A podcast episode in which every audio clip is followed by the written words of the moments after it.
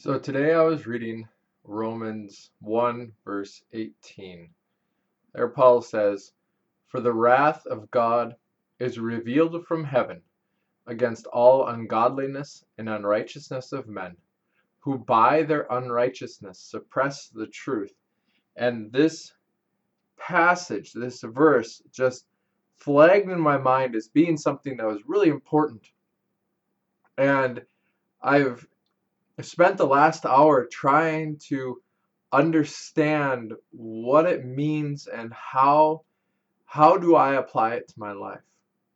And so the first thing that came as I was meditating on this passage on Romans 1:18 was what does it mean that the wrath of God is revealed from heaven against all ungodliness and unrighteousness of men? Because not everybody is afraid of God. And as I explored that, as I thought about that, and actually this is uh, this is the second recording of this podcast. As I, I tried speaking about that before it, it I saw that, or I came to understand that the fear that we feel of judgment in this world is actually a misplaced fear and we there is a part of us that is afraid of God. And we know that because everybody is afraid of being judged by something. And this part of us that's afraid to be judged by God takes that fear and then puts it on something in this world and we're taught to do that and this this isn't necessarily a conscious thing but this is something that happens in us and so if we look at the things in this world the things that we interact with in this world wherever we feel that fear of judgment, wherever we feel that fear of failure, wherever we feel that fear that we aren't going to be what we ought to be, that that is a misplaced fear. That is our sinful nature putting the fear that rightly God deserves upon something in this world that doesn't deserve to be feared to that level and that might that could be anything that could be people that could be finances that could be health that could be cancer that could be the future that could be the past that could be our children that could be our father that could be our mother that could be any individual in this world that could be anything in this world but the, if we are afraid that we are not going to measure up to that thing or that person that is a misplaced fear because our fear is to be on God. We are to fear the wrath of God. And so then as I as I thought through this and as I explored this in my own heart, it struck me that the things in this world that I'm afraid of are idols to me because they are removing worship from God and they are and i'm i am removing worship from god and i am putting worship upon those things. Now god is still my central god. But these things then come in as secondary idols and i realize that i have a pantheon inside of me.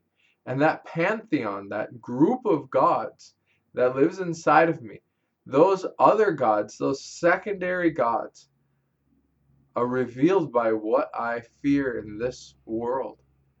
And that's such a gift.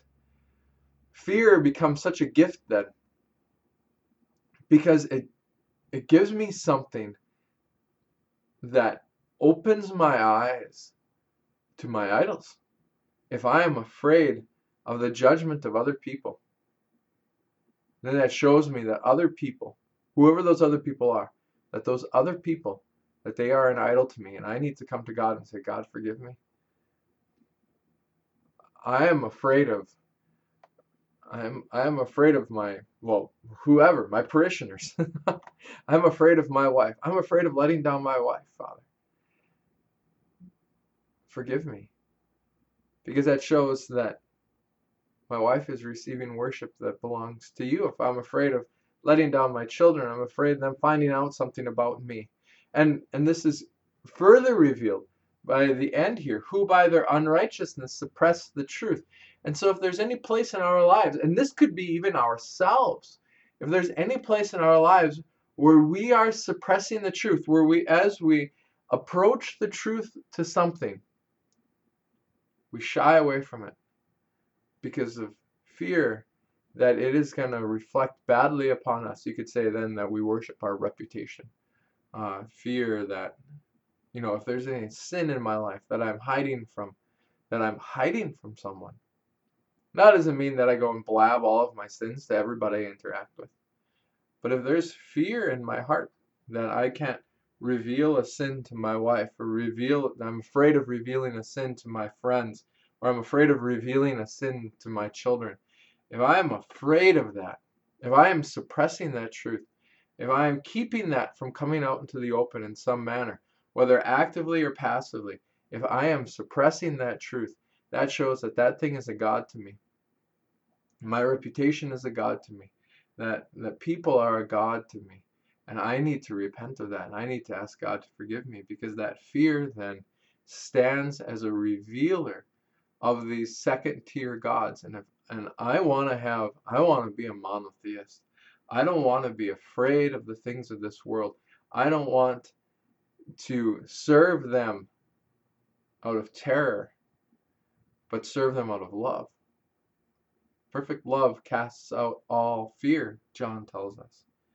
And so if I'm afraid of the things of this world, whether that be of life or of death, whether I'm afraid of uh, failure or afraid of success, or whether I'm afraid of, of eh, fellowship or whatever. I, I don't know. Whatever I'm afraid of.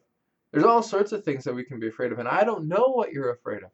And that's something that you need to bring to God and ask God, God, what am I afraid of? What is causing me this terror?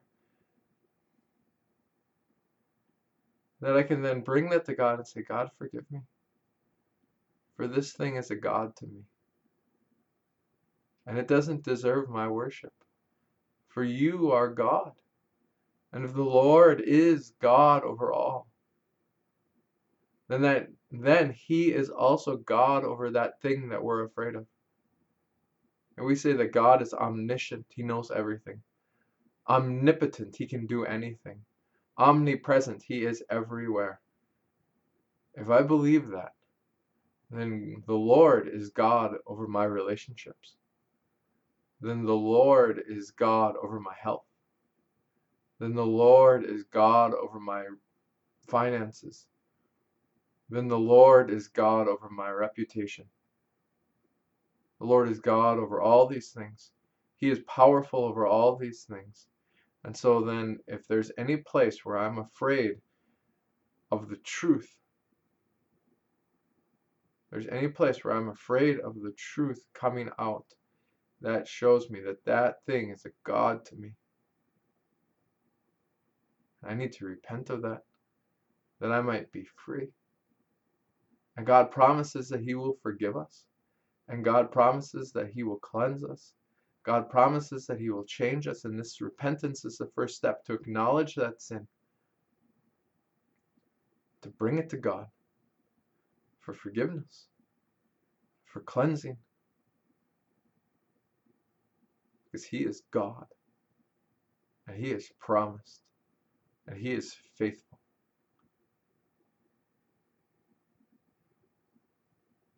For the wrath of God is revealed from heaven against all ungodliness and unrighteousness of men, who by their unrighteousness suppress the truth.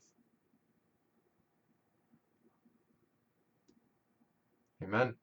May God bless you today.